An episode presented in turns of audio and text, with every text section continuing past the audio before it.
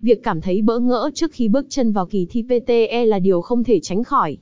Để mang đến sự vững tin hơn cho các bạn, bài viết dưới đây sẽ chia sẻ chi tiết cách đăng ký thi PTE, cách đặt lịch thi PTE và một vài lưu ý quan trọng, mời các bạn cùng tham khảo. 1.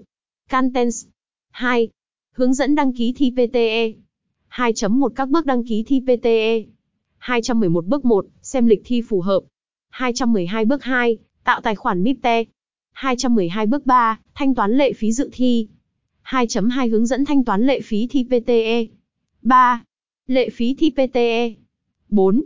Những lưu ý trước khi đăng ký thi PTE 5. Có nên thi thử PTE 5.1 Đăng ký thi thử PTE từ TE, TUNS.